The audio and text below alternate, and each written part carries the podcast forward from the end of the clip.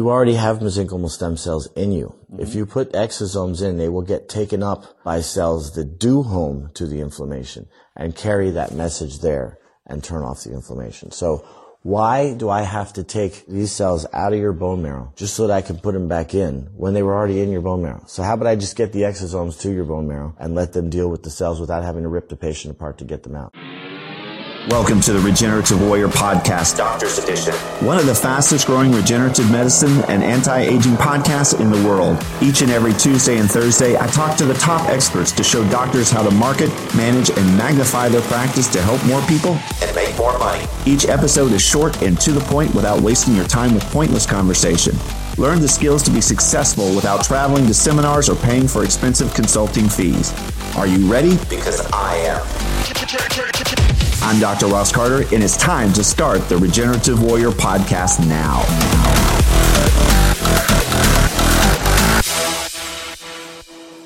Two things before we get started. The views expressed by our guests are not necessarily those of Dr. Carter or this podcast. One of our podcast partners has just announced special pricing for our listeners. Wharton's Jelly Allograft for $475 per cc. You heard that right, only $475. White papers are available. This is for a limited time, so act now. Why pay double or triple the price from other providers? To learn more or to order, text your name and the word jelly, J E L L Y, to 561 962 1231. Write that down. It's 561 962 1231. On with the show. My name is Duncan Ross. I am a PhD in immunology as well as biochemistry. All right. So what I'd really like to talk to you today about is something that's fairly new in the community of the stem cell realm, which would be something you specialize in, which is called exosomes. So first of all, where does that name come from? Do you know? I do. We have vesicles inside of our cells. And what are um, vesicles? A vesicle is a bubble, you could call it, of fat. So a cell really you can think of as a drop of olive oil. I love this. Okay. Yeah. So the consistency of a cell membrane is of that of olive oil. Now it has other structures in it which give it shape and cholesterols and such, but really the fat part of it is just like oil.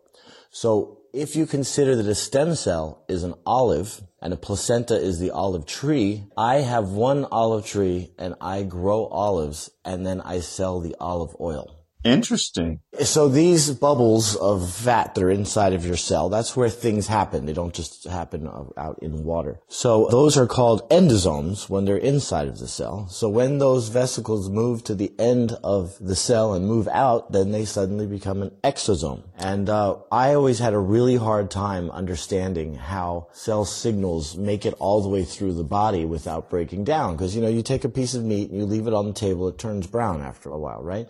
That's the proteins denaturing. So it's getting cooked even at room temperature. Your body is 98 degrees. It's very hot. So these proteins, and I used to express proteins for a living, and uh, I had to run with those proteins from the incubator to the assay because the protein would break down as soon as it just got to room temperature. Not only that, there are things called proteases which break down proteins as it is. So how is this possible that cells are talking to each other and sending proteins all throughout the circulation and that signal actually gets there? I mean, I just couldn't wrap my mind around it, right? So you're saying that the cells are talking to each other about what whether to grow. So consider what's the center of your body. You know, we always when we're kids we think it's the heart, right? Your center of your body are these cells called mesenchymal stem cells or mesenchymal stromal cells. Mm-hmm. And when you're growing, why are they called mesenchymal? Because they're from the mesenchyme, which is the middle of the three tissues in, in embryogenesis, right? Okay. So think about what are they doing? Well, they're in the middle. So those edges are concerned with becoming your outside, your inside, your bones. They have a plan, but something has to direct that plan.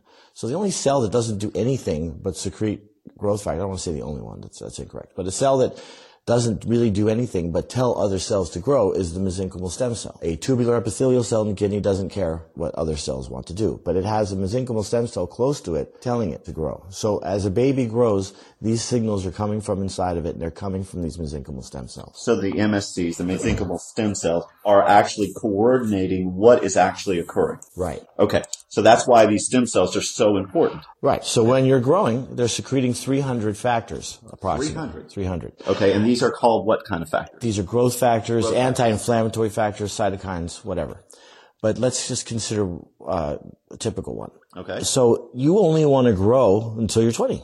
If you continue growing, you're going to grow too far. So all of our growth factors are turned off by design. So if I just told you that the cell orchestrating everything is the mesenchymal stem cell, that's where these growth factors are turned off in large part, is in these mesenchymal stem cells. So they stop growing and you when you're when you get older, right? And the older we get, the more these genes close. It's called epigenetics, which is whether a gene is open or not to being used, and we die. Uh, but that's not to say that the gene is broken. The gene is still there. We pass it on to our children, right? So the enzyme that I like to use as an example is lactase. We are all supposed to be lactose intolerant when we're older, right? It's only Northern Europeans that, that are able to drink milk throughout their, their entire life. But everybody needs to drink milk when they're three years old. So this lactase gene and really an operator, a controller of that lactase gene gets covered over and forgotten about and then lactase isn't made anymore and we can't drink milk. But there's no reason why you couldn't get that lactase gene to start working again if you could open it up. So now pretend that all these other growth factors that we're talking about are that lactase gene. If you can open them back up, they can work and they can cause growth. And in fact, that's what we're seeing. And that's why we call it regenerative medicine. You can't regenerate unless you have some growth signals. And babies have growth signals and we don't. The reason our adult regenerative medicine cells do work to an extent is because they're anti-inflammatory. And we need to maintain that throughout our life. If, as soon as you can't control inflammation, you die. If your bone marrow became inflamed, you would die. So we are able to continue being anti-inflammatory throughout our whole life. And as you know, that suffers as well, which is why we get arthritis and such. But if you take just an anti-inflammatory cell and you put it in a knee that is inflamed, it's going to turn off that inflammation and then the patient is going to feel better. That doesn't mean you regenerated cartilage. And the Mayo Clinic showed that, in fact. The Mayo Clinic, they did a trial where patients had pain in both knees, osteoarthritis, and um, they put bone marrow in only one knee, but both knees got better. You know, why is that? Because of the anti-inflammatory factors in bone marrow. Bone marrow has many cells that secrete anti-inflammatory factors. In fact, almost every cell you can think of secretes anti-inflammatory cells. That's how we keep our body from being inflamed. Inflammation only starts when you really need it to start, and it takes multiple signals to start. How did it affect the other knee though? Because the bone marrow and the cytokines that the bone marrow was releasing in the knee got into the circulation and went around to the other knee. So when we inject into a joint, it doesn't just stay in that joint. The, certainly the cytokines don't. Okay. The cells might. And so that's what, now what I'm starting to talk about is that the cells stay there. They're secreting growth factors. How are they secreting them?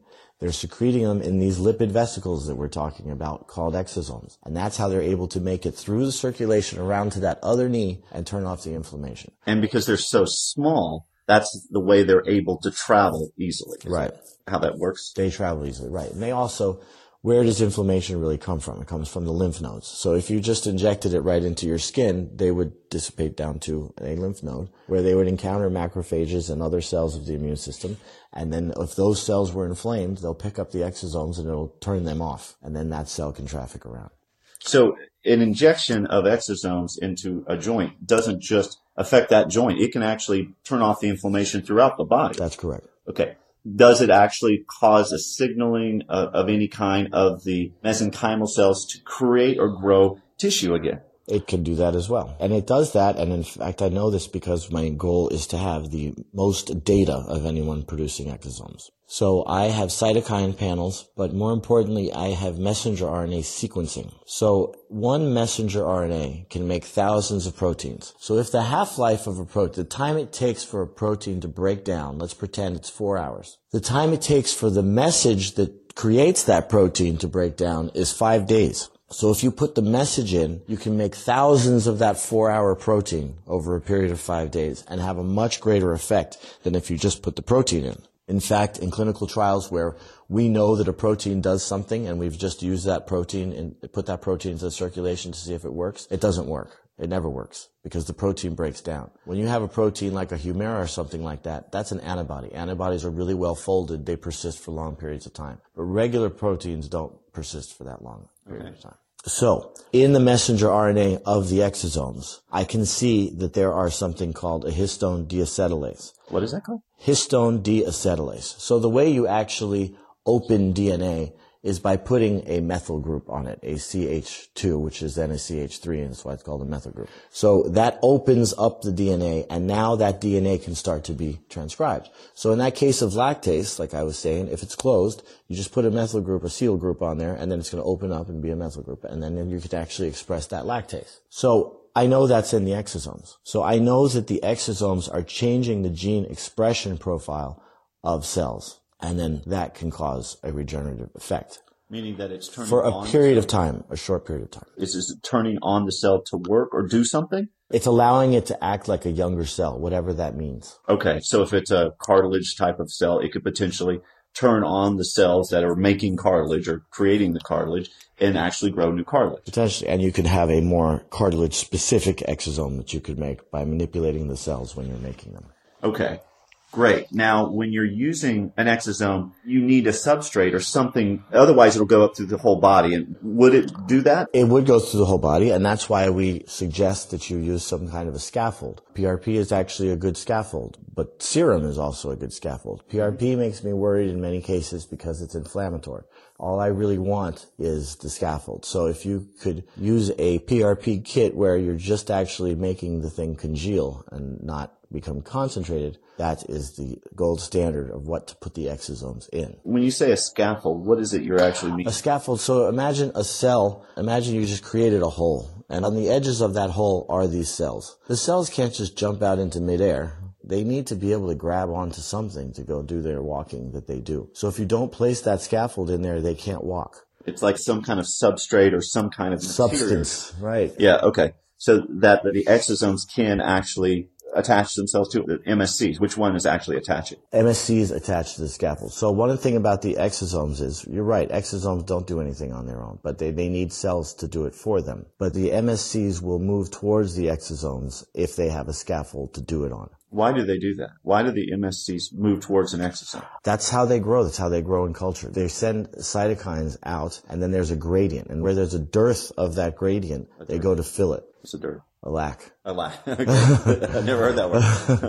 All right. So when there's a lack of that, they go to fill that area. Right. Okay. So the mesenchymal cells can become active and start to create whatever they're supposed to create. So are we taking an exosome to cause a rejuvenation of the cells that are dormant in the body, correct? Right. Okay. So when we're using it for a joint condition in this case, do we need to, to include stem cells from an external source to create new tissue? Or can the stem cells that are already there that may be dormant, can they be reactivated to create tissue? Well, fortunately, there have been studies, so I don't have to make it up. Uh, there's, there's a group that uh, created a chondral defect in a rabbit knee model, and they actually show that if you just shoot the exosomes into the joint, it doesn't heal the defect. If you put the exosomes into the joint with a scaffold, it does heal the defect. So that's what I'm saying is that there are stem cells in that cartilage. As long as you give them a platform to walk out onto, they will walk out onto it. Gotcha. Okay. So for joint conditions specifically, you need something in combination kind of, with the exosomes some to kind get of scaffold. Result. And that could be, it could be bone marrow. It could be Wharton's jelly. It could be uh, anything that has some substance to it. But I actually was just speaking to somebody who said that they were injecting Wharton's jelly into their baby, you know, and you can't do that. you know, it's like, why would you do that? Why would you do that? Because the baby has, um, oh, cerebral palsy. Okay. But, you know, those things are very dangerous. Okay, uh, Wharton's jelly is really just ground up umbilical cord tissue. You know, why would you want to just inject that willy nilly into your intravenous space, etc.? An exosome is 100 nanometers in size. A cell is 5,000 nanometers in size. So we're talking the scaffolding tissue that's in that Wharton's jelly is probably 30,000 nanometers in size. I mean, it's going to get stuck somewhere that you don't want it to get stuck. An exosome will not and potentially cause an embolism. That's correct. Okay, so yeah.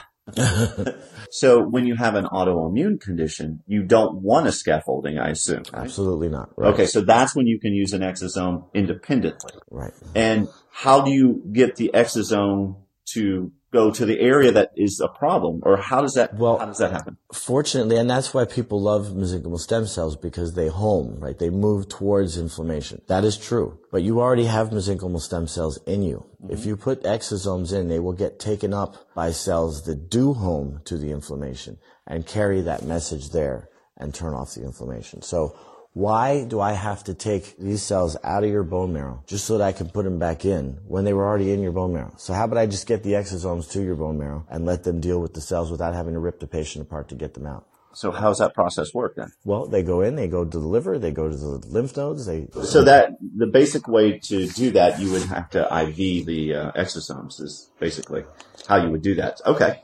So now, are there negative side effects or anything that's been found that is a problem when using exosomes? The exosomes, they're great, but they're not permanent, and that's wonderful. What I was worried about at the beginning is that by causing growth, I was going to cause cancer. And now recently there's been a lot of work that shows that exosomes from a healthy cell uh-huh. can actually be anti-tumorigenic because they have the proteins in it that are making that normal cell function normally. Uh-huh. And some of those proteins are called tumor suppressor proteins. So when that's what keeps cells from undergoing dysregulated growth all the time anyway. Elephants have 40 copies of these genes. Some of them they have 100 copies. We only have two. So just like that lactase example I gave you, what if our tumor suppressors get covered over and they're not, not expressed? Then the cells starts growing in an uncontrolled fashion. So just by putting that controlling gene back in there, the cell stops growing. And that's been demonstrated in myeloid tumors in vitro. There's all kinds of literature on it now if you want to go read it. Is there a way to activate that mechanism of these? What kind of cells are they? Are they these T helpers, or what kind of cells are they actually? The ones that suppress tumor growth? The tumor itself, if you put the protein inside of that tumor and tell the normal protein, it's Yeah. going to stop being abnormal.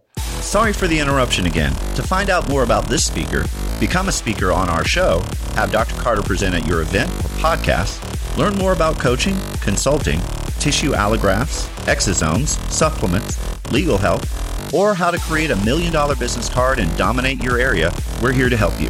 Just text your name and any question to 561 962 1231. Write that down. That's 561 962 1231. Or go to our website at drrosscarter.com to learn more. Don't forget about our current $475 Wharton's Jelly special. On with the show. So, is it contraindicated to use an exosome in someone that currently has any type of cancerous condition at all? Or I think that needs to be investigated. I think that people around the world are investigating it. I tend to believe, after what I've been reading lately, that you could. I wouldn't do it in somebody who has stage one or two cancer. They need to be treated as patients typically are. But if you're starting to get to the the end and there are no other options, that might be a time to try it. So now the laws in the states about use of live stem cells has some pretty strict regulations. How does that or does it have any effect on the use of exosomes? Is that considered live cell therapy, for example? It is not, and in fact, the FDA does not regulate cell secretions. Let me give you a thought process, though. We all know about homeopathy, right? Homeopathic medicines, they use the right names of proteins on their box, but they don't have very high concentrations of it, right? Right, so that's why it's in, minute in minute, amounts. yeah, 0.001. It's, it's Right. completely ineffective. But I have those same proteins, just a little bit more. So maybe this is homeopathic. I mean, it's not regulated. I think it might fall sort of in that gray area. Gotcha. So what do you see is the future for exosomes in regenerative medicine? How will it maybe evolve? I mean, you're the leader in this area. What is your future and what excites you about I'm, it? I'm probably the leader in clinical usage of exosomes right now, but there are, are lots and lots of exosomes coming down the pipeline from major pharmaceutical companies. And they'll all have their own little spin. Some of them come from cardiac cells, some of them are genetically modified. I want to come up with a genetically modified one here in the future for anti-aging purposes. I really believe that we can rewind aging, not just stop it. So there's going to be lots of people doing those types of things. So instead of going after necessarily a disease process, we're doing it as a prophylactic measure to try to prevent you from getting older and living. Yeah, I actually filed IP on a more anti-inflammatory exosome. I mean, I haven't made it yet. But um, that's complete, entirely possible. You know, you can do whatever you want with it. So if someone was like wanting to get involved in this, you know, like, you know, they could use it as a wellness protocol and not as a disease condition. I'm going to help treat your cancer or your joint condition or your arthritis or whatever. This could be just like, hey, if you want to keep your body working at its younger self, is really what you're mm-hmm. trying to do. You're activating or awakening your own cells that actually created you. Is that kind of actually That's that's what, you're doing. You're just borrowing some other kid's messages to make you act like a kid for a short period of time. And I really saw that in my face three months ago. I had gotten a sunburn. My face would have looked very leathery and craggly the next day. Lately, I've been treating myself with the exosomes in the face a lot. And I got a sunburn, and the next day my face looked even better than it did the day before because I had caused inflammation and brought cells there, and the exosomes were still functioning. So this is a solution for sunburn. it's a prophylactic for sunburn. I like it. well, you know, kind of an expensive allergy, but I like that. So the applications for this just seem limitless. I don't know how, but I believe I'd ask you if there was any negative concerns that you had, or is there anything? I haven't seen any yet. If you Google exosomes, you're going to get nervous because every cell secretes exosomes, and tumor cells secrete even more than normal. So um, you can get good exosomes and you can get bad exosomes. How does a normal person know what kind of exosomes they're getting? Well, I mean, I'm pretty sure we treated around 10,000 people to this point. So with the same donor placenta. So, so you can only speak to your exosomes and right. not anybody else's. Right. I'm sure every time there's a financial benefit, everybody jumps on board and that's right. pretty much says, Hey, I can do this as well. I saw a company selling fibroblast exosomes. What is that? A fibroblast is a skin cell. Okay. And, and they're trying to compete with our product. And, you know, those exosomes have nothing to do with my exosomes. They're entirely different growth factor panels. They may be good for something, but they're not anti-inflammatory. And that's, That's the key. yeah. so you got to be very careful on the type of exosomes you get. Just like with all the companies that sell maybe a stem cell product, you know, you don't know where it comes from and mm-hmm. what the quality is. And And a bunch of people just got bitten by that too, because they were contaminated. Exactly. So that's the scary part of the industry because I think, you know, even any negative thing that happens in the industry hurts everyone mm-hmm. because people generalize everything as one group. You know, if there's a scam report about a stem cell company, then all stem cells are negative. And- Or you've got, you know, other people who say negative things about everything but their own products, mm-hmm. which are also not FDA approved. It's a very good point. That is. yeah, it's one of those things. So what I don't think I asked you is how do you get exosomes from a cell? You got a little tiny cell. Can you see an exosome? You cannot see an exosome. So how do you know it? Well, you have to buy a very expensive microscope called a NanoSight, and then you can see it. Okay, so you can't actually see them with specialized equipment. Correct. So now do you have to stimulate a cell to release these things? You can? Okay, so you can stimulate cells to release exosomes. It's Mhm. like, okay. And is that what you do or do you not have to do it? Uh, I have had uh, every kind of exosome that you can think of in the past. Right now, I'm focusing on one that I can see works well, and I'm just trying to repeat and make sure that I have the same quality product. Like I said, in the future, when I may have the desire or time to go back to making all those special exosomes, but for right now, I just have one. What I was saying is how do you get a cell to release its exosomes is what I was saying. You can do 50 different ways. Okay. How do you know, like when you're making a portion or a quantity, how do you know how much you got since it's so small and you obviously you're not looking at each thing that you're doing? How do you do that? Well, I originally did that by protein concentration. Now I look at the concentration of exosomes on the NanoSight. I can see them. You can see them, but how do you know the concentration? How do you know? It counts them. It does. Oh, yeah. Oh, okay. I didn't know that part. Yeah, it's exactly like your automatic cell counter, Okay. except on a much Just smaller a scale. smaller scale. So you can know how much is in each of the samples. Right. Okay. And then after you get the exosomes, you're taking, it's the fluid around the cells? Is that accurate? Mm-hmm. But it's not just one cell that you're getting these exosomes from. It's from a large quantity of cells, right? Mhm. So you, But I get rid of the fluid around, and that's kind of a proprietary way.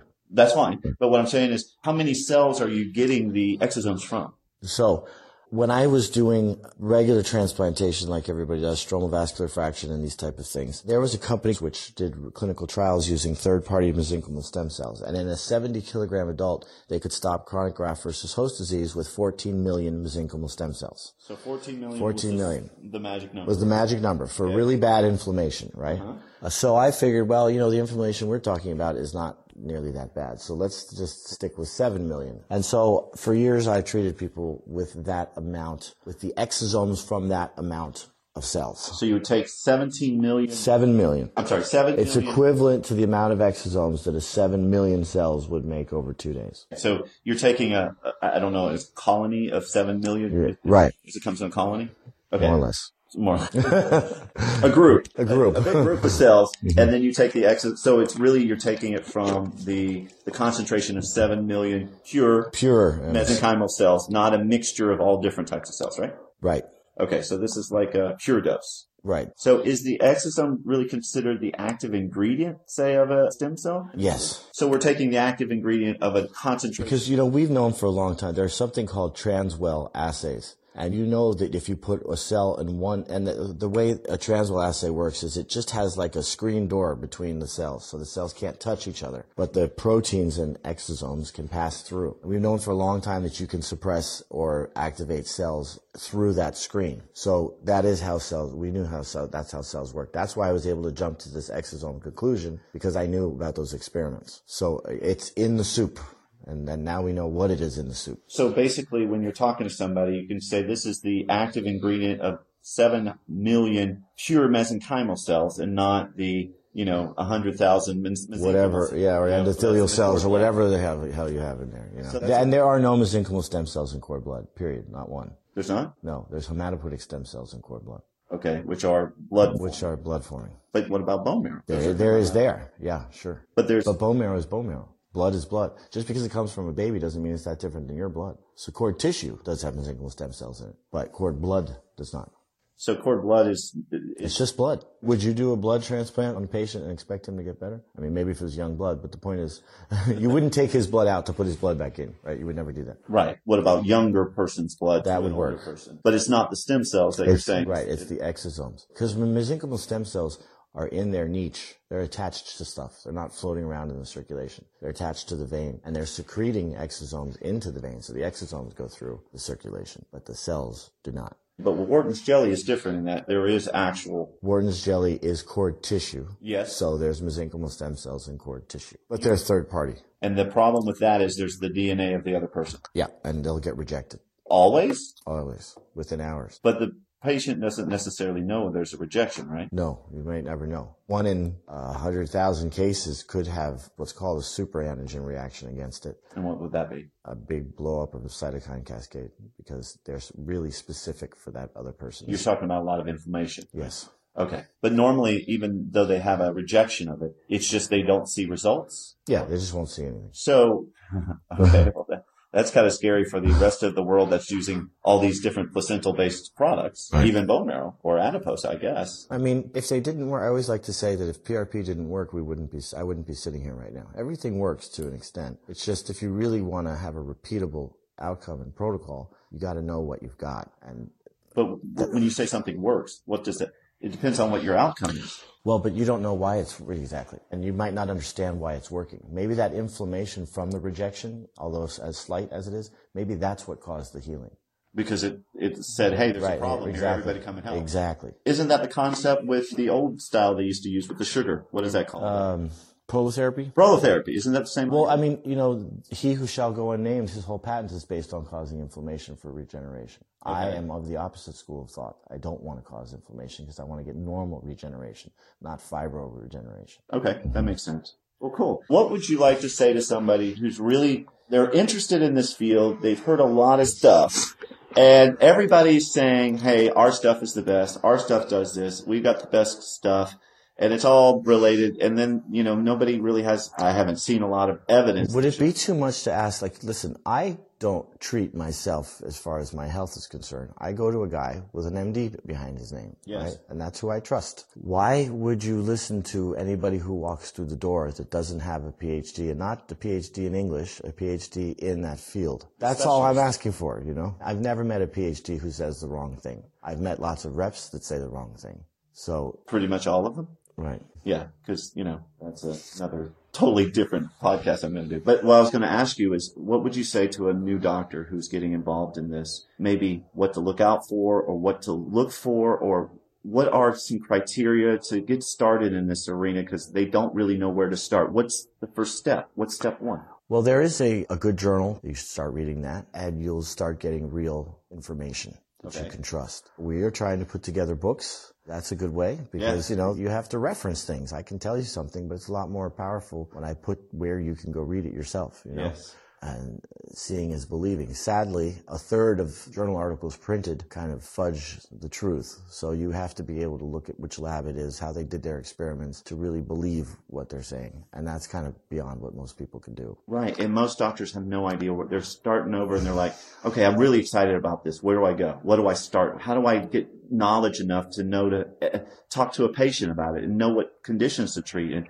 and all that? How do, how, Well, I mean, that's why I love these Boston BioLife events because we all get to sit here and we, this chat that we're having right now, I've done it 60 times in the last two days. that's true, but not everybody can come to a seminar. I guess they can. Well, not everybody is here. Right. You know, you got how much of the regenerative population at an event right now? I mean, very few. And they maybe can just started. They've heard of some sales presentation on the wonders of regenerative medicine and now they're interested, but how do they know to not hit the landmines? Where's the course of let's go this way? What is that? Do you have any idea or no? I don't know. Call me. Um, well, let's say, okay, let's say they wanted to get involved in exosome therapies. oh, I have a good way for you. Talk to your hematologist friend. I don't have any of those. You don't have a single hematologist friend. I can't name one. You're a hematologist originally, right? I'm bone marrow transplantation. Yeah. Okay. So I don't have a lot of people in that realm that are friends. Well, I you could find one. That's a lot easier than finding a PhD in regenerative medicine, I would I imagine so. So why would I want to find a hematologist? Because everything that we talk about is known and has been known in hematology since the 50s. right. okay. And so if you study hematology, you've been reading all of this stuff for, for your entire formation. And now it's just being applied to regenerative medicine, but it's always been applied to leukemia. now, are there protocols that are specific for conditions to treat? Uh, yeah, uh, there's lots of different, um, we have this book chapter, Doug Spiel wrote a book chapter where he put down all the protocols that he uses, and that's very informative. It's a good place for people to start. Thanks for listening to our podcast. Please subscribe to be notified of all new episodes, and also like and share this to help us grow. To find out more about this speaker, become a speaker on our show, to have Dr. Carter present at your event or podcast, learn more about coaching, consulting, tissue allografts, exosomes, supplements, legal help, or how to create a million dollar business card to dominate your local area, we're here to help you. Just text your name and your question to 561 962 1231. Write that down. That's 561 962 1231. Or you can go to our website at drrosscarter.com. That's D R R O S S C A R T E R.com to learn more. Until next time, this is Dr. Ross Carter signing off. Signing off.